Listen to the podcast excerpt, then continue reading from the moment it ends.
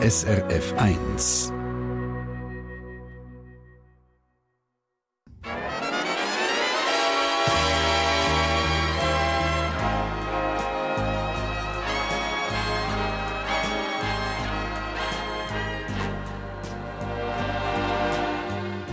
Persönlich.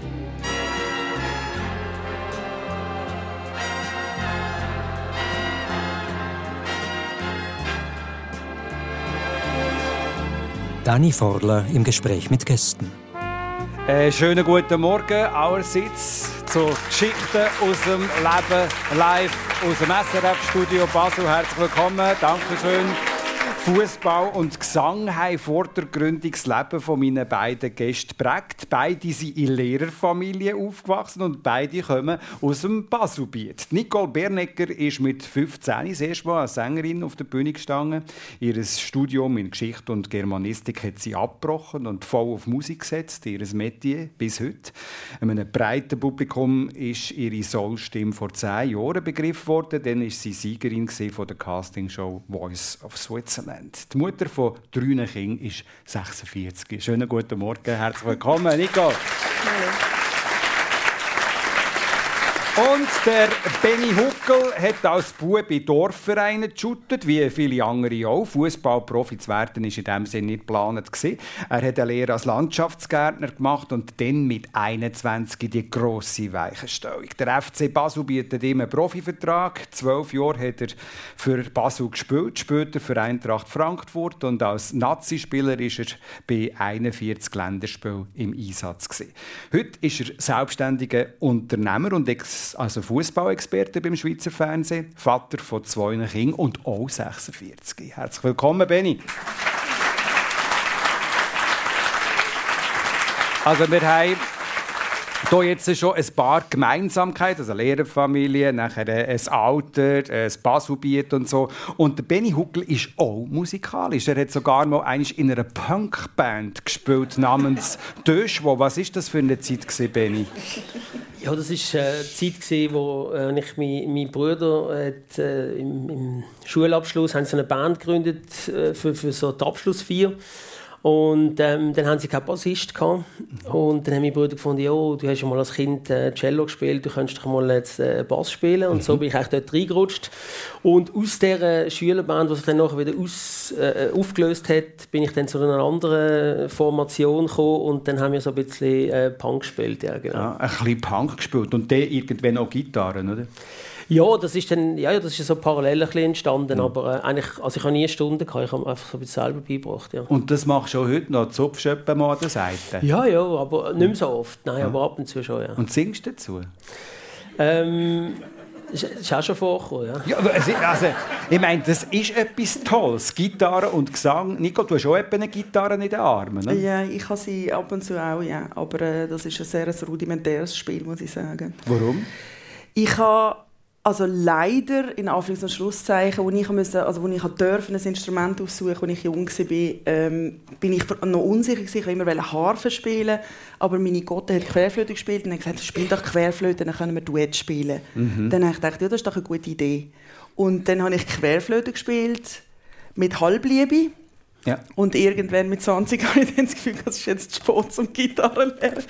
Schade. Und jetzt lernst du es aber noch? Jetzt habe ich gedacht, jetzt bin ich zu alt, jetzt kann ich wieder anfangen. Ja. Einfach nicht dem Norm entsprechen, oder? Also du hast Cello gelernt, hast du vorhin gesagt. Also das ist ja jetzt ein sehr ein, äh, klassisches Instrument. Auch. Also auch mit dieser Idee, oder wie kommst du zu dem? Ja, meine Eltern sind eben, wie gesagt, sehr musikalisch und, und haben gefunden, es wäre gut, wenn ich so ein klassisches Instrument lerne. Ich hätte eigentlich lieber Schlagzeug oder Gitarre dort schon gelernt, aber habe mich dann... Äh, überreden lassen. Und ähm, ja, habe nie, wie soll ich sagen, die Leidenschaft habe ich nie gefunden für das Instrument. Habe doch, ich meine, was, was ich gelernt habe, so ein bisschen Fingerfertigkeit, ja. linke Hand und so. Von dem hat das eben noch auf dem Gitarrespielen geholfen. Und ähm, ja, aber eben, das ist nie meine große Leidenschaft. Und der Ausbruch ist ja der im Punk gekommen. Nehme ich jetzt mal an. Jetzt, wenn du Lieder schreibst, du schreibst schon deine Lieder selber mittlerweile, Nicole Bernecker. Mhm. Äh, wie, was sind das für Gefühle, die Lieder auslösen bei dir? Ganz unterschiedlich. Also, es kommt ein bisschen darauf an, wie sie entstehen. Manchmal entsteht es bei einer Melodie, die ich irgendwie habe, irgendwo, irgendwann, zu irgendwelchen Zeiten. Manchmal sind es auch Chöre, die mich inspirieren. Oder es ist dann, entstehen auch durch Jam-Sessions mit der Band. Aber es ist schon Songs. Ein, primär mal ein Gefühl, das zu einem Song führt. Ja, es ist noch schwierig. Es fliegt einem manchmal auch so ein bisschen wie zu. Mhm. Also es ist noch schwierig zu forcieren. Man kann zwar Raum schaffen, dass einem das zufliegen kann oder dass die Gefühle sich auch entwickeln in dem Moment.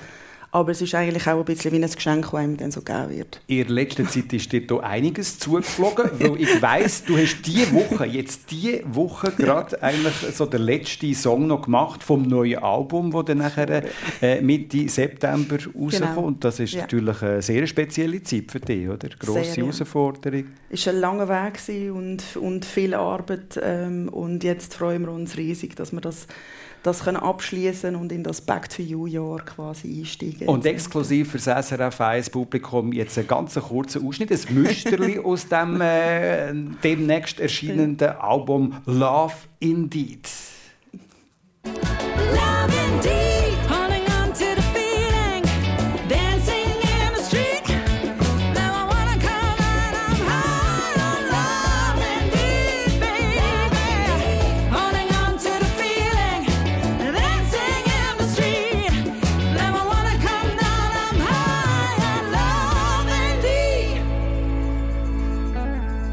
So tönt Nicole Bernegger. Ab dem neuen Album der ab äh, Mitte September. Ich meine, so ein neues Album zu haben, da ist man ja auch unter einem Erfolgsdruck, wenn man so etwas rausgibt. Oder? Man hat schon gewisse Referenzen von früher, man hat schon Spitzenleistungen geboten. Und jetzt, wie gehst du mit diesem Erfolgsdruck um? Ähm, jetzt ist es einfacher, weil seit ich mein neue, also ich habe mein eigenes Label gegründet und ich habe mich jetzt in Produktion, also ich produziere jetzt zusammen mit dem Luc Montini selber das Album. Jetzt ist so jeder Schritt, wo man macht auf das Album her, bis es fertig ist, ist in der eigenen Hand und jede Entscheidung, die du fällst, ist ein Weg zum fertigen Album. Aber der Druck und dann ist ja gleich da. Jetzt eigentlich nicht einmal, weil dann, wenn du es für dich abschließt so, und du weißt, du hast jeden Schritt gemacht, so wie es für dich stimmt und wie es, ja, wie es muss tönen und wie es für dich stimmt, dann kann ich jetzt damit auch untergehen. Also es würde mich mega freuen, wenn es allen auch so gefällt.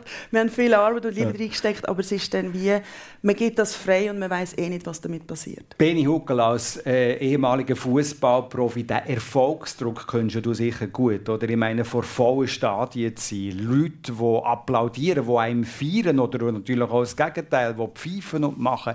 Der Erfolgsdruck auch schon als, als junger Bursch, oder? So äh, ab den 20er auszuhalten Wie hast du das in Erinnerung? Ja, also am Anfang habe ich natürlich zuerst mal schauen, ob ich überhaupt einmal da komme, ja. dass ich mit diesem Erfolgsdruck etwas zu tun habe. Und als ich dann dort war, habe ich eigentlich immer mich vor allem selber am meisten unter Druck gesetzt. Also, also der Druck von außen hat mich nie so fest belastet. Das ist eher von mir reingekommen, dass ich einfach selber gut sein und selber genügen oder, oder Leistung bringen und durch das ist das für mich nie so ein so Stress gewesen, weil, weil ich mir natürlich auch überlegt habe, ja, ich bin als Kind ja auch in, in, in, ins Stadion gegangen und habe den Spielern zugeschaut und habe mir immer überlegt, äh, ähm, ja, die, die, also habe gedacht, die wollen in der Tendenz das Beste geben und habe ihnen das auch zutraut. Und darum habe ich das auch immer als Spieler so angeschaut, dass, dass mich das nicht so berührt hat. Aber ich gehe schon davon aus, man kommt hier auch ein bisschen in einen Rausch, oder? Ja, der Erfolg ist natürlich der, der Rausch. Also, also, der Erfolg, das ist schon ein Stück wie der Rausch. Ja, das ist schon so, wenn, wenn man dann halt spürt, dass das auch ankommt und funktioniert. Und ich meine, wir haben in der Zeit, wo ich gespielt habe, doch schon sehr viel so Titel und, und Feiern mhm. erleben und das ist schon ein bisschen so ein Rausch, ja, das ist so. Ganz viele intensive Emotionen, sogar bis heute. Also ich habe den vorletzten Donnerstagsjass gesehen, da bist du mit, deinen, äh, mit ein paar Gespendli aus dieser Zeit zusammen zu Gast gewesen. und die sind ja gefeiert worden, auch fast in einem Rausch, wie ihr gerade den Meistertitel gemacht hättet, oder? Also, äh, wie erlebst du das, gefeiert zu werden für etwas, das ja auch längstens vorbei ist? Ja, es ist schön, dass die Leute sich noch an uns können erinnern können. In dieser Donnerstagssendung ist das extrem rausgekommen, dass, dass die Leute auch Freude haben, wenn wir dort sind. Und, und, und ja, uns hat die Anerkennung und Wertschätzung gegeben. Das ist extrem schön. Aber eben auf der anderen Seite, wie du richtig gesagt hast, ist natürlich jedes Jahr ist ein Jahr weiter weg und, und äh, es kommen wieder neue Spieler, neue Zeiten, andere Leute, die, die aktuell sind. Und ich glaube, ich habe einen guten Weg gefunden, um, um das zu genießen, wenn es so weit ist, aber auch nicht zu viel darauf einzubilden. Aber manchmal fehlt es dir vielleicht auch im Alltag, der Applaus? Nein. Nein? Nein, das fehlt mir nicht. Also ja, gut, ich, das ist jetzt auch schon ein Kehr her, oder? Also Absolut. mit 35 bist du zurückgetreten aus dem Fußballbusiness, bist eine kurze Zeit Nachwuchstrainer gewesen. Heute mit 46, wie ich eingangs gesagt habe, Geschäftsmann. Äh, was genau machst du? Ähm, wir haben vor dreieinhalb Jahren eine Agentur gegründet, Athletes Network, wo ähm, einerseits eine, Spitzensport-Personalvermittlung ist, aber auch eine, ähm, Speaking-Agentur. Wir haben Unternehmenspartner, die über uns wollen Spitzensportler anstellen weil sie eben überzeugt sind, dass die aus ihrer Spitzensportkarriere ein gewisses Mindset und Verhaltensweise mitbringen, wo interessant sind für Firmen. Disziplin, Fokus, ein bisschen Widerstandsfähigkeit, mit Feedback können umgehen, vielleicht auch mit Druck können umgehen. Ja. Und, Auch mit Erfolgsdruck. Genau, müssen leisten Ja, unter Druck, ja, oder? ja. Und, und äh, so sind wir eben ähm, eine Agentur. Dann, dann tun wir auch äh, zweimal pro Jahr ähm, Events organisieren, wo wir eben alle Unter Unternehmenspartner einladen, alle Athleten, dass sich die dort auch kennenlernen Aber geht die richtig der Annahme, dass das sehr fest mit deiner persönlichen Geschichte gekoppelt ist, oder? Du hast deinen Weg gesucht, du hast eine neue Identität gesucht, wegzukommen von dieser, äh, sagen wir mal, Fußballbubble, oder? Eine neue Identität auch in der Wirtschaft zu finden. Das ist so. Ich habe, wie du gesagt hast, habe ich am Anfang Trainer werden und nach vier Jahren nach, meiner nach meinem Karrierenende bin ich zum Schluss gekommen, dass nicht das das ist, was mich glücklich macht, bis, bis ich 65 bin. Und habe dann, ja, dann in die Wirtschaft gewechselt, wie man das schön sagt, und gemerkt, dass das nicht ganz einfach ist äh, mit dem Background, den ich, den ich habe. Auf der anderen Seite habe ich auch immer attestiert bekommen, dass das, was ich eben aus dem Spitzensport gelernt habe, eigentlich sehr gesucht ist in der Wirtschaft. Und, und für mich ist das am Anfang gar nicht äh, äh, sichtbar gewesen, weil ich natürlich im Sport mit ganz vielen Leuten zusammen war, die das auch mitbringen. Und für mich war das wie normal. Gewesen. Und, und dann ähm, eben ist so, aus dem ist die Idee entstanden und dann habe ich das einfach mal auf LinkedIn gepostet und, und habe dann so auch meine Mitgründer gefunden, weil die auf den Post reagiert haben. Und ähm, ja, jetzt sind wir eben seit dreieinhalb Jahren sind wir, sind wir eine Firma und ähm, ja, man weiß nie, wo die Reise angeht, äh, wie lange es uns noch gibt, aber momentan funktioniert es. Der Unternehmer Benny Huckel, hier in der Sendung persönlich auf SRF 1, zusammen mit der Sängerin Nicole Bernecker. Ich meine, die beiden die sind ja jetzt nicht nur äh, im Business tätig, die haben auch, äh, sind auch Familienmenschen, muss man sagen. Seit 16 Jahren, Nicole, mit deinem Mann Daniel verheiratet. Die haben zwei Buben, 12 und 14 und eine Tochter, 10-jährig und leben in einem Häuschen im Kanton Basel-Landschaft. Was ist das für eine Villa Kunterbund? Kannst du es kurz vorstellen?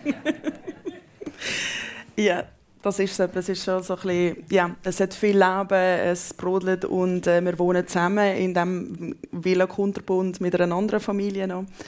Äh, mit, äh, wir haben keine abgetrennte Wohnungen ganz und sind quasi noch so halbwegemäßig, also hat jeder zwar seinen Bereich und klar mit drei Kindern und vor allem in diesem Alter, da läuft immer etwas. Also das ist Gott wild, oder?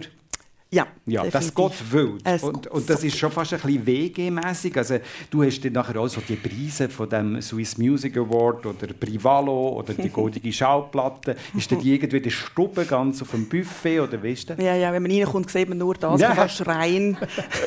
Nein, also ich has, ähm, erst vor kurzem haben wir eigentlich so in, an der Wohnwand ein kleines Plätzchen, wo wir das jetzt so her haben. Mhm. Ja, Der Daniel und du, habt ihr euch kennengelernt? Über die Musik. Über Musik? Ja, er ist Schlagzeuger. Er hat den Takt Ja, angegeben. er hat Takt, aber nur dort. Also in einer Band, oder was? Ja, genau. Okay. Ja, ja. Und, Und, dann, also, genau. So Ja, also wie wir uns gefunkt? kennengelernt. Ähm, ja, wie hat es gefunkt? Er hat einfach so viel Groove gehabt. ja, okay. Nein, er ist ein lustiger, äh, ein humorvoller Mensch gewesen. und das hat 16 ihm Jahre verheiratet. Hat es einen Hochzeitsantrag gegeben? Ja, Und? unspektakulär, Ah, aber ja. wirkungsvoll. Und dass er Schlagzeuger ist, denke ich, kommt eurer Beziehung jetzt zu gut. Äh, Du als, als Musikerin auch unterwegs und so weiter. Definitiv. Das Verständnis so, Verständnis für, für die Zeit, die es braucht für das, Ja. ist groß, weil er das weiß. Ja. Und wie wird in eurer Familie musiziert, jetzt, wenn ich hier vorher, wenn wir die Villa Kunterbund vorgestellt bekommen? Also ähm, meine Tochter spielt Gitarre. Mein mittlerer Sohn spielt Schlagzeug und der älteste Sohn hat einmal Keyboard gespielt, aber oh. irgendwie war ihm dann zu viel Boogie Boogie und zu wenig äh, mhm. Elektronik und er ist dann wieder ein bisschen weg von dem mehr in Sport hin. Also alle drei mhm. Kinder sind sehr sportlich. Mhm haben sie natürlich von mir, ist klar. Sofort. Aber wir haben, äh, im Haus haben wir, einen kleinen, haben wir einen kleinen Raum, wo äh, noch das alte Klavier von meinen Großeltern drin steht und ein Schlagzeug und Gitarrenamps. Also man kann sich austoben. Da geht etwas, he? Da geht etwas. Man sich und, und, und, und ich meine, Nicole Bernegger, das ist ja auch ein, ein Familienunternehmen, oder? Da ziehen auch ein bisschen mit. He? Münd, ja. Ah, also es würst. also ja, genau. Also ich, mir, ich habe sehr enge, ein sehr enges Verhältnis zu meiner Familie und meine Familie hat mich schon immer äh, unterstützt in allem, was ich mache. Und jetzt mit den Kindern natürlich auch. Ich habe keinen 8-to-5-Job. Ja. Das heisst, ähm, ja, meine Eltern, auch meine Gotten, haben früher auch schon Kinder äh, gehütet, wenn ich unterwegs war. Eben, genau. Äh, ein Familienbetrieb. Ein Familienbetrieb, ja. Bei Berneckers. Frau Yvonne Benihuckel ist äh, jemand, den du seit dem Kindergarten kennst, aber mit 17 seid ihr dann wirklich näher gekommen. wenn ich vorher vom Funken geredet habe, wie hat es bei euch gefunkt? ja, eben, wir haben uns ähm, schon kennt. Sie ist eigentlich neun Jahre mit meinem Bruder, der ein Jahr älter ist, in der Schule. Ah. Und hat mich natürlich nicht angeschaut, weil ich ja die Jünger war. Oder bin nicht so. Und irgendwann bin ich ein bisschen gewachsen und dann hat sie dich da sie haben doch ein interessant gefunden und, und es war eigentlich so äh, in, in einem Frühling, gewesen, wo ich äh, gerade so das Gymnasium abgebrochen habe, ein bisschen Zeit hatte mhm. und, und sie hat äh, ähm, am Fuß eine Operation gehabt und auch so ein bisschen äh, Zeit gehabt und so haben wir uns dann, haben wir uns dann kennengelernt. das klingt ja fast nach einer Schicksalsgemeinschaft, wie du das jetzt erzählst. Ja, mittlerweile sind wir das, ja, definitiv. Aber die hätten einander lernen können, bevor du in die Öffentlichkeit gekommen bist. Das war wahrscheinlich auch noch eine Herausforderung für die Beziehung. Sehr. Das war eine sehr große Herausforderung. Es ist natürlich schon ähm, nachher alles anders, wenn man natürlich dann so in die Öffentlichkeit kommt und, und ähm, die Leute schauen einem plötzlich anders an, man wird anders wahrgenommen es wird anders, äh, ist über mich ur, urteilt worden. Mhm. Einfach ohne, äh, die Leute haben, haben sich Meinungen über mich gebildet, obwohl ich irgendwie das Gefühl ich bin immer noch der gleiche. Und am Anfang habe ich mich total gewehrt gegen das. Weil ich gefunden habe, ja, früher hat sich niemand für mich interessiert. Und nur weil ich jetzt bei diesem FCB bin, jetzt tun alle so, wie wenn ich so wichtig war. Ja. Und, und ja. das hat mich extrem gestört. Und, und für sie ist es einfach auch schwierig, weil sie, äh, ja, sich nicht so wohl gefühlt hat in, dem, in dieser Welt und, und es halt aber immer wieder so Anlass gegeben hat, ja, wo sie, wo sie hat, wie sollten mitkommen, oder? Was gesagt ja, das sind auch Partnerinnen ja. und Partner eingeladen und so und, und ähm, ja, das ist für sie ein Stress und das, wir, wir, lachen heute drüber. Irgendwann habe ich zu ihr gesagt, los, ich bin jetzt in diesem Fußballbusiness und ich mache jetzt das und entweder arrangierst du mit dem oder sonst wird es schwierig. Und ja, man weiss ja, man wird nicht 65 in diesem Business. Ja, aber das ist, das ist, wenn man, mit, wenn man Anfang 20 ist, ist ja. die Vorstellung ist lang. Ja. Also. das ist schon wieder wahr. Aber du hast ja trotzdem einen Hochzeitsantrag gemacht. Das ist ja so, ja. Den habe ich ihr gemacht und ähm, äh, habe haben müssen improvisieren. Wir sind eigentlich in der Innerschweiz und äh, Küsnacht, schönes Hotel. Und am nächsten Tag ich ja, lauf also das hast du geplant? Ja, natürlich. Ja, okay. ja, also, hallo. Einfach als wir Bescheid wissen. Und, dann, und nachher haben wir am nächsten Tag eigentlich die, die Idee gewesen, auf, auf eine Regie aufzulaufen. Und dann dort oben habe ich gedacht, ja, das ist schön, wir sind beide nie dort und so. Und dann dachte das ist eine gute Möglichkeit. Dann morgen aufgestanden in der Innerschweiz, oder der Deckel oben drauf, Nebel. Dann haben sie gesagt, ja, was machen wir? Und dann habe ich gesagt, ja komm, äh, du, äh, weißt, gehen wir halt ein bisschen früher nach Hause. Sind wir heim, wie so oft, durch eine Bölche gefahren. Basel bietet schönes Wetter, oder? äh, und dann, dann habe ich, sie, dann habe ich zu ihnen gesagt, ja, sind wir heim? Und ich gesagt, komm, wir können noch spazieren. Das hätte ich schon richtig komisch gefunden, weil in diesem Alter habe ich nie spazieren Aber du hast jetzt einfach durchziehen. Ja, und dann ist, ist sie aber mit mir spazieren und dann habe ich sie dort angeführt, wo wir uns zum ersten Mal geküsst haben und dann ja, habe ich da das, äh, den Antrag gestellt. Ja, genau. Was für eine schöne Geschichte.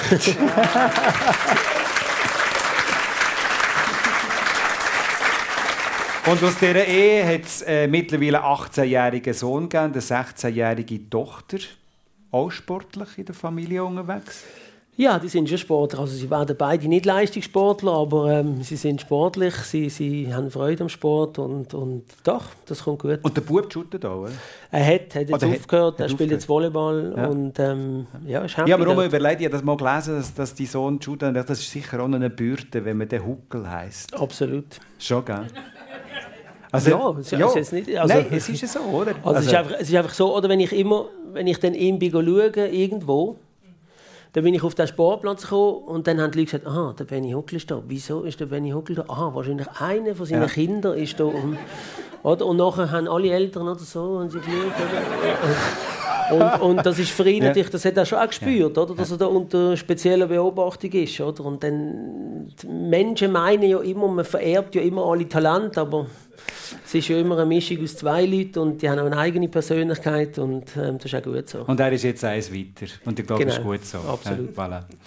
Wir gehen ja in dieser Sendung persönlich gerne noch ein bisschen in die äh, eigene Kindheit der Gäste zurück. Nicole Bernegger ist mit einem Bruder und einer Schwester in Möhlin aufgewachsen. Der Vater Sport, Englisch und Geschichtslehrer.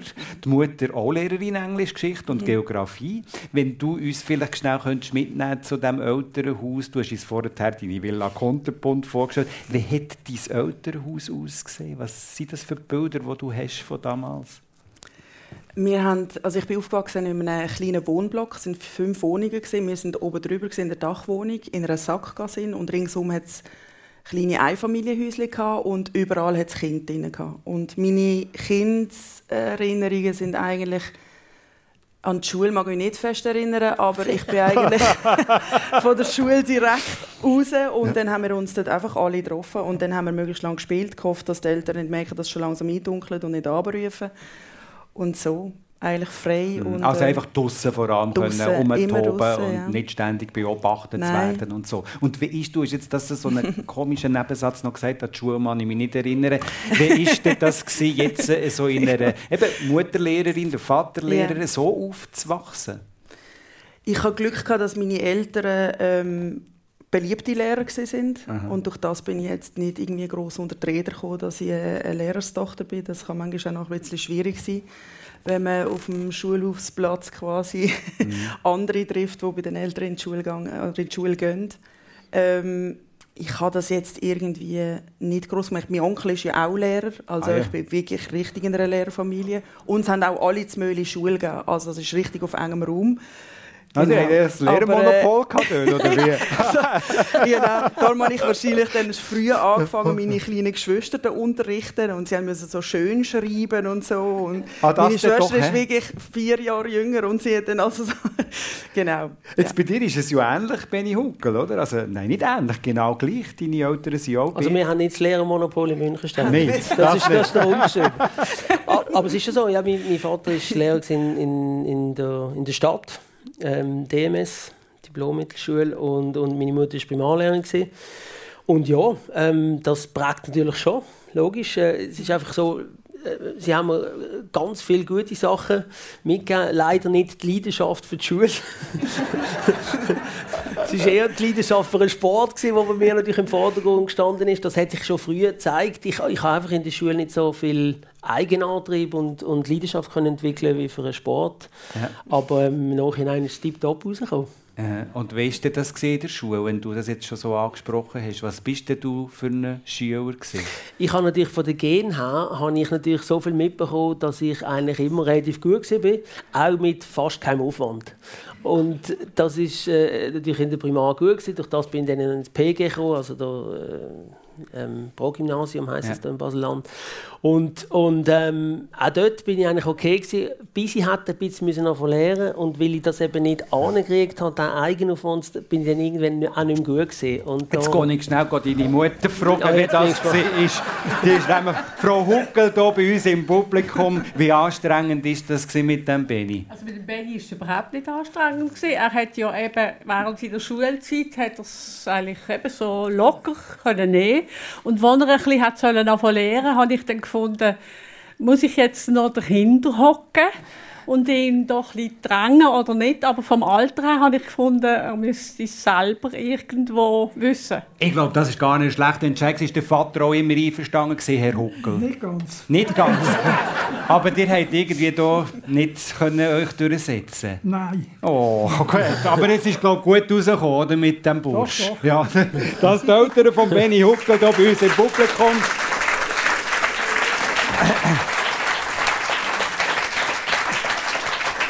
Eben, wir haben gehört, du bist äh, in Münchenstein mit einem älteren Bruder aufgewachsen. Vorbild gewesen? Äh, nein, wir sind es noch zusammen gewesen. Eher Ja. Konkurrent. Konkurrenz. Ja, wir sind Ah. eineinhalb Jahre auseinander und, und ja, haben alles mit und gegeneinander gemacht und, und es ist schon mehr äh, Konkurrenz gewesen als, als äh, Vorbild. Ja, Und so in der Kindheit Jugend Jungwächter gewesen. ja genau. Was hat das geheißen? Was ist das für eine Prägung gewesen?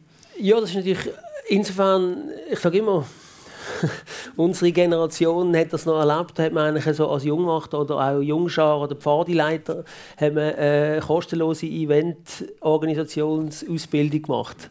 Und das schätze ich extrem, weil ich dort Sachen gelernt habe eigentlich für das ganze Leben. Oder? Wir haben Lager organisiert, äh, Pfila, Pfingstlager, wir müssen überlegen, okay, hast du drei Nachtessen, hast du drei Mittagessen, wie viel musst du einkaufen, etc. All das Zeugs. Und, und bin dort eben als, als Kind reingekommen und, und äh, wir sind immer in Lager gewesen. Also ich bin sehr in vielen Lager gewesen in meiner Kindheit ähm, und von dem her möchte ich es überhaupt nicht missen, weil die Erinnerungen, die, die sind voll in mir drin, wenn ich, in, wenn ich zum Beispiel so den, Gesch- äh, den Geschmack von frisch geschnittenem Gras in den Bergen, das erinnert mich immer an meine, an meine Lagerzeiten und ähm, dann kommen alle die Erinnerungen hoch. Der Geschmack von frisch geschnittenem Gras, hast du den auch in der Nase, Nico? Ja, also definitiv. Das ist etwas, äh, Schon? ja, ist etwas Herrliches. Aber Also auch im ja. Zusammenhang mit Jungwacht Blau Ring oder so? Nein, mit draussen und Heu. Einfach, ja, ich weiss, ja. eine Freundin von mir, die, hat, äh, die haben auf dem Bauernhof, einen Bauernhof gehabt und dort sind wir viel im Heu äh, umeinander geholt und haben uns das angeworfen. Und ich glaube, von dort habe ich den Heuschnuppe jetzt und so. Ja. Aber egal.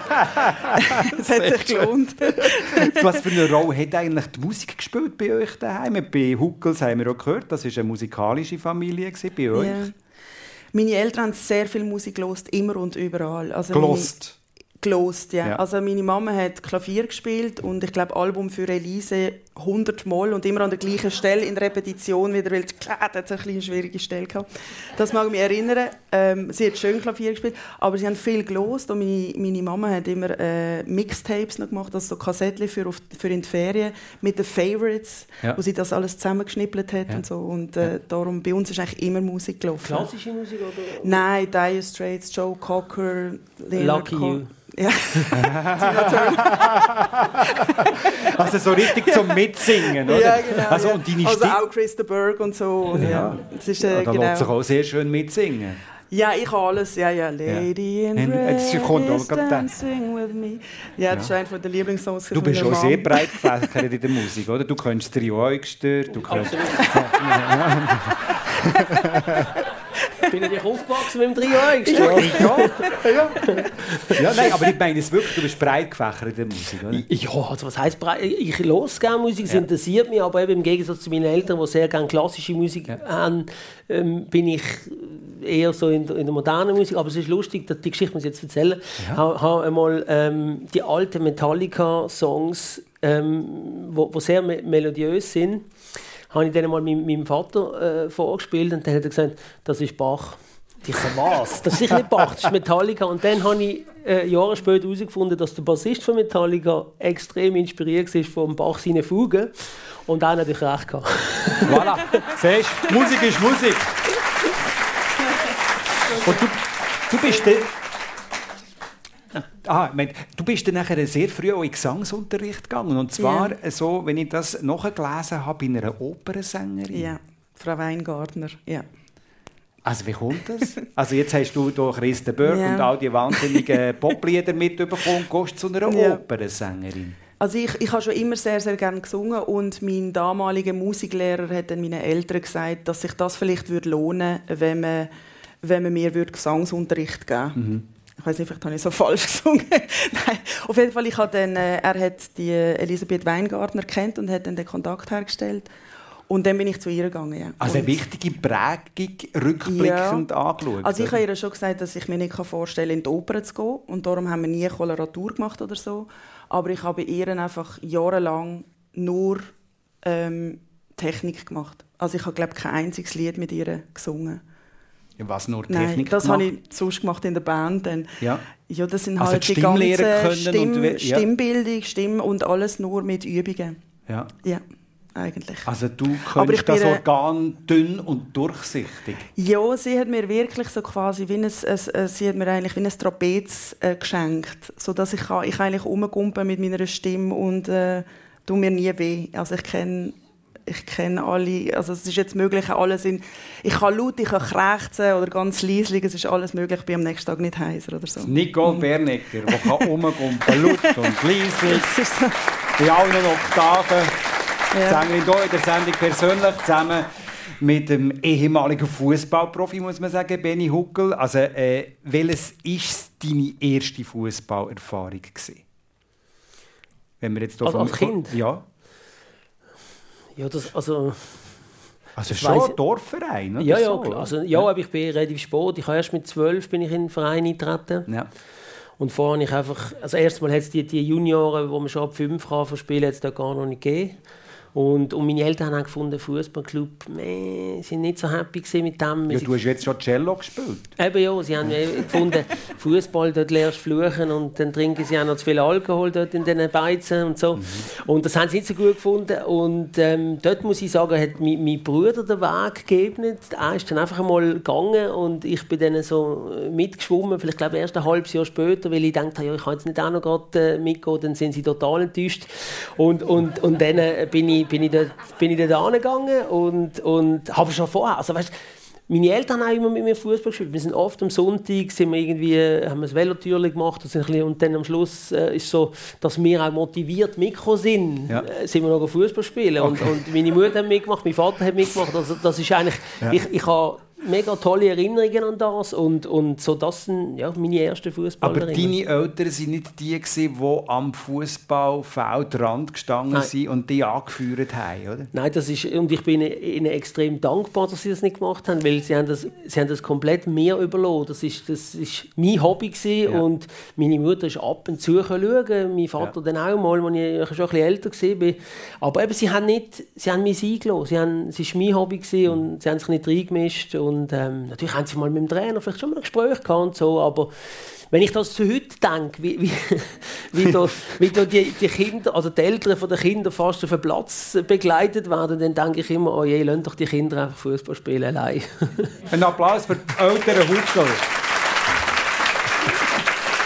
Aber ich meine, dann ist die, deine Teenagerzeit ist schon sehr gewesen von Fußball, oder? Also das ist jetzt nicht so die wilde Teenagerzeit. Schon? Doch, doch. Das Also geht eben zusammen. Ja, das geht eben zusammen, weil Das- ich, ja, ah. weil ich eben nicht so früh in so eine Nachwuchsgefäß reingekommen bin, wo ich so viel musste trainieren musste. Ich auch Zeit gehabt, um andere Sachen zu machen. Eben noch in der Jungwacht sein und eben noch in einer Band spielen. Und durch das habe ich, Gegensatz zu ganz vielen anderen Fußballprofis, habe ich wie eine normale Jugend gehabt. Und äh, ich bin extrem dankbar, dass ich äh, wirklich so habe, nicht schon früh so in das Gefäß reingedruckt worden war. Und ich glaube im Nachhinein auch, dass ich, dass ich dann Fußballprofi geworden wäre, weil ich, das war mir zu viel, zu früh, zu viel gewesen und, und das andere hätte ich wenig können anschauen. Hat wirklich keinen Raum gehabt, um das andere auch anzuschauen. Es ist immer wieder faszinierend, wie prägend Kindheit und so Jugenderlebnisse, wenn wir sie da jetzt gerade geschildert bekommen äh, haben, halt sind für nachher auch später im Leben. Unglaublich. Das ist auch bei der Nicole Bernecker so. Sie ist mit 15 das erste Mal mit einem Jugendchor auch, aber auch als Solo-Sängerin auf der Bühne gestanden und hat den Schub-Schub-Song gesungen von der. Ja, also gell? mit zwölf dann das. Sogar? Ja, mit zwölf. Ah. Das ist so eine, dort man können, es hat einen Jugendchor gegeben, und dort hast, das war mit Band gewesen Ja. und Chor. Und die Chorleiterinnen sind oft auch selber äh, jung und haben auch also quasi äh, mitgesungen und so und alles. Und nachher hat man können sich vorstellen für ein Solo singen. Dort bin ich erst mal gegangen. Mit 15 habe ich dann meine erste Band. Okay. Äh, Mitgegründet, das ja. konkretisieren. Aber das, der Genau. erste Auftritt ist ein prägender, gewesen, oder? Du hast jetzt gerade eingehängt Ja. und du bist auch irgendwie... Hast schon, Es war eine tolle Zeit gewesen Ja. dort. Auch. Genau, auch das, äh, die Möglichkeit zu haben dort. Ich habe ein bisschen Angst, eine Freundin mitgenommen zum, zum Vorsingen und sie ist jetzt mittlerweile Opernsängerin. genau. Und äh, ja, für mich ist das so ähm, schon eine spezielle Erfahrung gewesen, so selber auf einer, also Solo singen und auf einer Bühne stehen und mit so einer Band im Back, also so quasi mhm. so eingebettet sein mit voller mhm. Musik und so, mhm. das hat mich dann richtig mitgerissen. Ja. Und daraus sind ja eben dann auch Bands entstanden. Ja. Das ist dann nachher auch aufgrund von dieser Schub-Schub-Song-Erfahrung irgendwie so ein bisschen äh, der Traum gewesen, die, dein Ziel gewesen, ein Antrieb gewesen.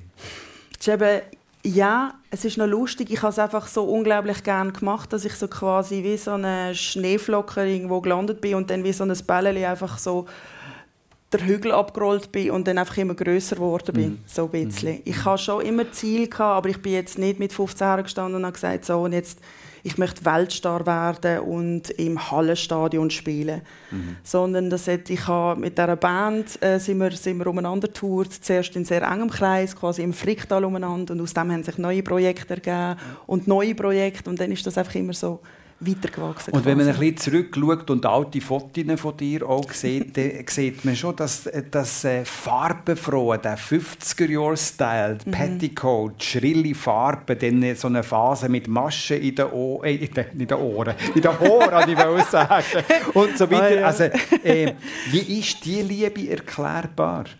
Ich also auch heute ja. farbenfroh natürlich. Ich habe früher so die Liebe zu den 60er und 70er Jahren entdeckt. Mhm. Also einfach die ganze Ästhetik von der Musik, vom Sound, aber auch von von der Kleidung her. Und, und dann hat sich das dort auch, irgendwann habe ich dann angefangen, meine Haare hochstecken und gemerkt, da kann man schöne Sachen reinmachen, Bänder, dann sind es Blumen geworden, Vögel, mit der Zeit habe ich dann wirklich riesige Vögel, Fisch, also irgendwann ist dann so, die Fantasie ist endlos. Und ich habe eine ganze, ganze Schublade mit so Zeug immer noch drin und freue mich immer, wenn ich es noch Und Benny Hutter seine Augen funkeln. Ich meine, äh, als Fußballer hat man ja auch immer sehr Interesse an Frisuren und an Mode. Und an, oder ist das bei dir nicht Nein, da, in diesem Team bin ich eben nicht so. hat dich nie interessiert? Nein, ich, ich, ich, ich finde immer so faszinierend, eben, du hast vor dir vorgestellt, ich, ich, ich, ich kann das nicht so wahrnehmen und, und bin auch nicht so eben, zum Beispiel, wenn es darum geht, auch eine Farbe zu bestimmen oder so, das überfordert mich massiv. Oder wenn man muss irgendwie auswählen, was man jetzt da, über die und die Farbe das, das, das, ich, ich, ich das, es fasziniert mich, wenn ich das höre, mhm. aber selber bin ich ganz weit weg von dir. Und zum Fragebeantworten, Frisur ist für mich jetzt nie so super wichtig gewesen, weil wenn ich alte Fotos von mir sehe, dann denke ich, da hätte ich mir ein bisschen mehr Mühe können geben und, und Kleider, ähm, das ist mir schon wichtig, ja, aber ich habe dann irgendwie halt, bei uns hat es dann in der Kabine halt so solche gegeben, die dann irgendwie so von Marken extrem viel Geld haben ausgegeben und in diesem Team bin ich wirklich auch nie gesehen, weil ich gefunden habe, Jeans ist nicht 800 Franken ja. wert. Ja. Und du hast ja, Nicole, du hast deine eigene Identität und äh, deine eigene Mode eigentlich selber gestaltet, oder? Für das brauchst du nicht so viel Geld. Ja, nein, also ich ich bin auch nicht im Team, dass, dass Sachen Filmen kosten und Marken interessieren mich eigentlich gar nicht. Aber ähm, irgendwann habe ich dann auch angefangen und dachte, okay, die Kleider gibt es irgendwie nie, wo ich suche und so und dann angefangen selber hantieren und nähen.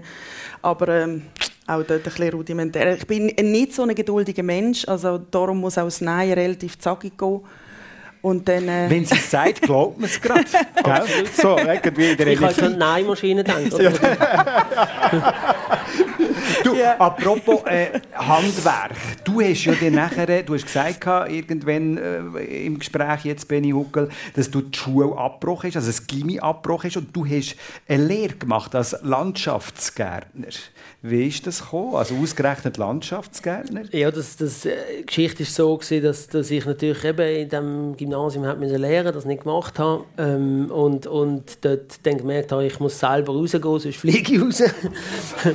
und, und durch das haben meine Eltern enttäuscht, weil für äh, meinen Vater, das weiss ich, war eine Enttäuschung. Äh, wir sind darüber weg, alles gut. Nachher habe ich mir überlegt, ob ich soll weiter in die Schule gehen soll. Ich gemerkt, ich habe gar keine Lust mehr, um in die Schule zu gehen, weil es mir so theoretisch war. Ich habe immer gedacht, wieso soll ich jetzt da irgendwelche Chemie-Sachen lernen? Das brauche ich sowieso nie in meinem Leben. Und habe dann, habe dann ähm, etwas handfest zu machen, etwas zum Anlängen. Und das Schöne am Beruf Landschaftsgärtner ist, dass man eigentlich immer sieht, was man, was man gemacht hat. Und für mich jetzt noch eine andere Komponente gehabt. Ich habe aber nicht gewusst, wo ich da rein bin. Das weiß ich jetzt im Nachhinein. Ich bin in ein Umfeld gekommen, das ganz anders war als in dem Umfeld, wo ich aufgewachsen bin. Also, ich bin dort äh, in ein Umfeld gekommen, wo, wo nicht äh, ähm, gefragt worden ist, äh, ob es stimmt für mich, ob es geht oder ob ich das will, sondern es heisst Stift jetzt machen. Und im Nachhinein hat das mich auch ein Stück weit äh, erzogen oder mich dazu gebracht, dass ich einmal haben müssen, müssen einfach leisten und es ist nicht äh, ja, es ist, es, ist nicht, es ist nicht diskutiert worden und das hat mir sehr geholfen und, und ich habe dort wirklich Erfahrungen gemacht äh, fürs Leben und, und ich bin auch froh, dass ich das absolviert habe. Aber jetzt ähm, das Einzige, was noch geblieben ist, dass ich äh, im, im, eigenen Garten mich nicht ganz dumm anstelle. also du tust alle Gebüsch selber schneiden? So. Genau, und, ja, und, und ja. meine Kinder machen sich immer lustig, wenn ich im Garten bin und Bäume schneide. Und die Lehre war eine super Sache für Benny Huckel, so wie das tönt. Du hast Nicole Bernegger Germanistik und Geschichte studieren. Mhm. Mit welchem Ziel? Ich wollte Lehrerin werden. Ah, das Monopol, ja. ja, ich, also ich finde es nach wie vor finde ich das ein toller Beruf. Das hat mich von Anfang, also das ist für mich wie ganz klar gewesen, von Anfang an, ich werde Lehrerin. Und ich habe dann auch äh, ich habe Stellvertretung gemacht, ich habe Aufgabenhilfe lang und Nachhilfestunden und so. Und, das und dann ist es aber der gleiche was toll. Irgendwann geht beides, also ich denke, ich schaffe das ich schaffe das, ich habe meine Stunden, meine Tage mehr als 24 Stunden und meine Energie lenkt für ganz viel. Aber es ist irgendwann schwierig geworden, das ähm, miteinander zu kombinieren. Und dann habe ich einen Entscheid getroffen. Mhm. Ja. Du, du, machst jetzt eine Grimasse. Ist das etwas, was ja. du manchmal ein bisschen bereust, dass es getroffen hast, den Entscheid? Ja, bereuen ist das Falsche, aber ja, ich habe schon, ich es schon schade gefunden. Ich habe lange mit mir selber gehadert, ja, ja. dass und, ich das nicht, ja, nicht und ich meine, man hat gehört, hat die Enttäuschung jetzt mhm. äh, insbesondere vom Vater. Vom, ja, von mir auch. Ja, ja. Ja, ja. Aber hast du das jetzt auch erlebt, dass die Eltern gesagt haben, ja, das ist jetzt enttäuschend oder jetzt wird die nicht Lehrerin und macht da irgendwie eine auf Musik? Nein, meine Eltern sind nicht enttäuscht. Meine Eltern haben ähm, ähm, haben sich irgendwie da nie Sorgen gemacht. Die Enttäuschung war viel mehr bei mir. Mhm. Ich hätte das mega toll gefunden, wenn ich so etwas Festes und Sicheres äh, mhm. parat hatte und fertig und abgeschlossen und gleichzeitig nebendran dann quasi hat können in, der unsichere, in das Schiff hineinsteigen, das so ein bisschen in unsichere äh, Gewässer geht, wo man nicht so genau weiß, was, äh, was morgen ist und was Immer nächstes Jahr ist. Plan und, B ja, ja, so ein bisschen der Plan B. Ja, das wäre toll gewesen. Sicherheitsdenkend. ja, oh, gut, ich meine, du lernst jetzt auch noch Gitarre äh, ein bisschen besser spielen. Oh mein Nachher, Gott, ja. Äh, das hat Zukunft. Ich meine, die Gitarre Lehrerinnen und Lehrer sind glaube auch gesucht. Man könnte sicher auch noch irgendwie einen Weg einschlagen, oder? wenn du das ja. wirklich willst. Oder? Aber du hast ja jetzt gerade ein neues Album rauskommt und alles ist auch ja, jetzt ein ist falsche unvorstellbar, genau. Und vielleicht ist es noch später jetzt auch mit dem eigenen Label mal möglich, dass man dann quasi Labelarbeit anders mhm. gestaltet im Sinne von, jetzt ist es nur für uns, aber dass man mal irgendwann anderen andere Musiker quasi sein für das. Aber eben, manchmal tut halt auch etwas weh oder manchmal geht eine Weichenstellung in eine ganz andere Richtung, mhm. als man selber mal gedacht hat. Es gibt auch Momente, wo Misserfolg. Ich weiß nicht, gibt es eigentlich jetzt in deinem Leben, wenn du zurück äh, denkst, ja, weißt, du, denkst du immer, Nein, gibt es keine ja. Nein, wenn ich, lass mich noch die Frage fertigstellen. Gibt es einen Misserfolg, der für dich ganz wichtig war? Jetzt, äh, neben dem, was du zum Beispiel die Schule abgebrochen hast, wenn man das als das anschaut, anschauen. Oder? Ja, also es gibt diverse Misserfolge, wo, also ich, ich gehe sogar so weit, dass, dass in, in dem Misserfolg der grösste Lerneffekt kann stattfinden und, und bei mir ist das, also eben, mir es Basenpunkt gegeben, oder, wo, äh, wo ich zum Beispiel mit 25 äh, die gerissen habe und ich so gemerkt, ich muss ich muss meine, meine, meine Einstellung zu dem Profifußballgeschäft ändern. Ich muss mehr äh, Fokus dort reingeben, seriöser werden, äh, etc. Das war ein grosser Wendepunkt. Und auch nach meiner Karriere, wo ich, eben, wo ich, wie ich gesagt habe, wo ich habe Trainer werden da bin ich eigentlich so in der gleichen Bubble weitergegangen. Und dann, als ich mich entschieden dass ich nicht Trainer werden ist schon, ja wirklich, habe ich so Moment lang nicht gewusst, ja, was will ich eigentlich, was kann ich eigentlich, gibt es für mich noch irgendwie äh, einen Punkt, wo ich, wo ich etwas finden kann und ich weiß nicht, ob das als Misserfolg kann bezeichnen aber eine große Unsicherheit ja. ist dort natürlich dort ja. Apropos Trainer, das sind natürlich auch wichtige Figuren für äh, junge Männer, die Fußballer, Fußballer werden und auch für junge Frauen, die Fußballerinnen werden. Die Trainerfiguren, oder? Äh, du hast eine sehr äh, enge Beziehung gehabt zum damaligen FCB-Trainer Christian Gross. Was ist das für eine Beziehung? Gewesen?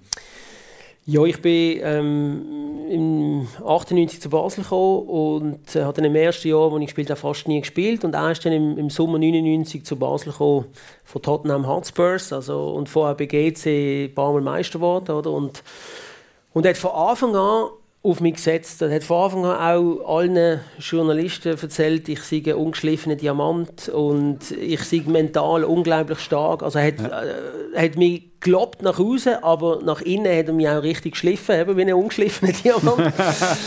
und, und, und hat aber, muss ich sagen, aus mir das rausgeholt, was ich nachher geworden bin. Also ich war nicht so gut geworden, wenn er nicht ja, wirklich insistiert hat ähm, bei mir. Hat immer gesagt, ich bin dort schon relativ groß gewesen, aber mein Kopfballspiel ist zum Beispiel nicht so gut gewesen. Und er hat gesagt, du musst mindestens fünf Kopfballgoal pro Saison machen und ja. hat mich dann ins Kopfballpendel geschickt und, und am Schluss bin ich wirklich ein guter Kopfballspieler geworden. Also, also da wären wir aber gleich wieder beim Erfolgsdruck, wo wir ganz am Anfang waren. ich, ich, ich, gefordert ich, ich, ich tue auch so alte Zeitungsartikel noch ein bisschen vorgrübeln und da hat es nachher einmal geheißen, der äh, Christian Gross hat mit dir ziemlich geschumpfen, weil du mit der Zockeli an die Fasnacht gegangen bist. Was hast du dir da anhören ja, das war eben da, gewesen, kurz vor dem Achillessehnenriss, wo ich, wo ich eben, ähm, das Gefühl hatte, ich könnte Fußballprofi sein und auch Vollgas an der Fasnacht mitmachen.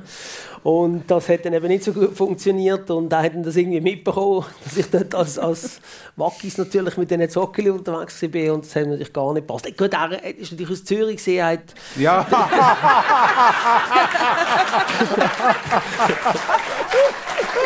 Nein, was ich will sagen ist, jetzt, jetzt Wesen von der Basler Fasnacht sowieso erst mit der Zeit verstehen. Ja, ja. Aber du hast dann auch einmal die Achillessehne gerissen, oder? Ja, also Aber nicht in der Zockeli, sondern in der Dusche, ja, das ist korrekt. Ist richtig, ja. Also, also eigentlich nach einer, eine Woche nach der Operation ja, bin ich mit den Krücken ausgerutscht und musste abstehen und dann habe ich noch operieren. Das war nicht schön, gewesen, wirklich nicht. Verletzungen beim Fußball sind natürlich wirklich äh, sehr verbreitet, aber auch äh, als äh, Sängerin äh, gibt es Verletzungen. Mhm. Nicole Bernegger, du hast ja. mal eine schon einen Unfall auf der Bühne, gell? oder mehrere? So wie du mir jetzt anschaust. Aha, ja. Ja, also ja, ich hatte die glorreiche Idee, gehabt, dass es mega toll ist, wenn man ein, ein Konzert anfängt, wenn es dunkel ist und schwarz und man nichts sieht, und dann macht es Paff und dann kommt das Licht ja. und dann geht es los. Das hat aber etwas. Absolut, das hat es wirklich gehabt. Und alle haben, haben gefunden, es ist ein bisschen heikel, es hat so viele Sachen auf der Bühne. ich so, nein, das ist gar kein Problem. Also die Sachen auf der Bühne sind nicht das Problem gewesen, aber ich habe einfach die Bühnenlänge ein bisschen falsch eingeschätzt. Und, und äh, Dunkel bewegt. Ich bin dann, wir haben das durchgezogen mit dem Schwarz, genau, und ich habe einfach einen Schritt zu weit gemacht Aha. und bin dann einfach so klapp. Ah, du bist von der Bühne Ich bin wirklich einfach einen Schritt ins Leere gemacht, Schagalaga. Und dann... Äh, Stage Diving. Das wäre schön gewesen, aber das Publikum ist auch im Schwarzen gestanden, dass ich komme. Sie haben mich nicht gesehen, leider. Ja, das ist wieder etwas geworden, sage ich. Ja. Die Sängerin, genau. die äh, von der Bühne geht, der Ex-Fußballprofi, der in der Dusche noch das zweite Mal die Achillessehne reißt. Das sind meine heutigen Gäste. ähm, ja, spannend, muss ich sagen.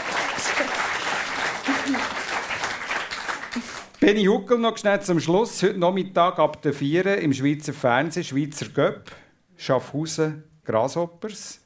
Wie bereitest du auf so ein Spiel dich jetzt noch vor? Ist das, also muss, da kannst du dich nicht gross vorbereiten, weil Shooten ist schon immer, es kommt, wenn es kommt.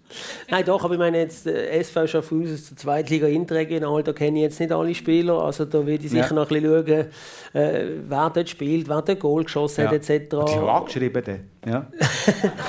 ja, ich möchte ja wissen, während sie spielen, schon, was ja. sie in der Vergangenheit gemacht haben und, und natürlich bei den Grasshoppers auch. Und dann äh, bereite ich mich natürlich nachher noch auf, auf die Ziehung von der 16. Final vor, also weißt, mit den Kugeln ja. und so, das ist auch... Du bist du glücksfähig. Genau, wir müssen schauen, dass das Handgelenk ja. schön geschmeidet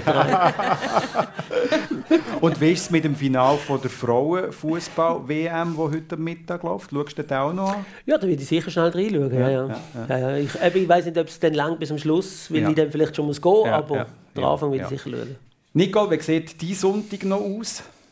Ähm, ja, ich, ich lasse jetzt noch ein bisschen ausklingen. Ich muss jetzt noch ein paar kleine Sachen fertig machen für das Album. Ah ja, Ja. Heute, am Sonntag. Nur noch ganz einen kleinen Ja, Zwick, ja. aber morgen dann wieder richtig drin. Ja, Und ja. sonst der Rest, äh, ich stelle mir vor, so ein bisschen Volleyball und Federball im Garten wäre schön. Ja, und vielleicht noch eine Fußballanalyse. Und vielleicht noch eine Fußballanalyse. Was genau. fasziniert dich an diesen Fußballanalysen? Ich glaube, man hat es ja heute schon gehört, der redet einfach so gut. Also, was gibt es Schönes, als mit einem solchen Kompliment aufzuhören?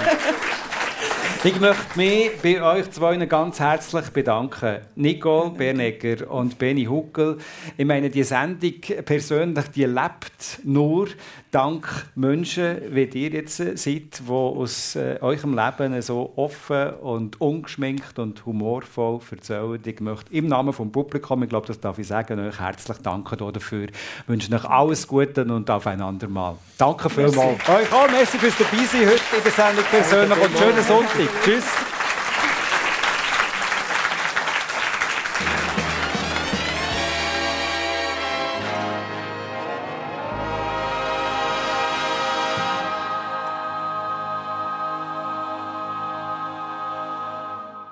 Das Persönliche ist heute live aus dem Radiostudio Basel gekommen. Am Dani Vorler seine Gäste sind die Sängerin Nicole Bernegger und der Fußballexperte und Ex-Nazi-Spieler Benny Huckel.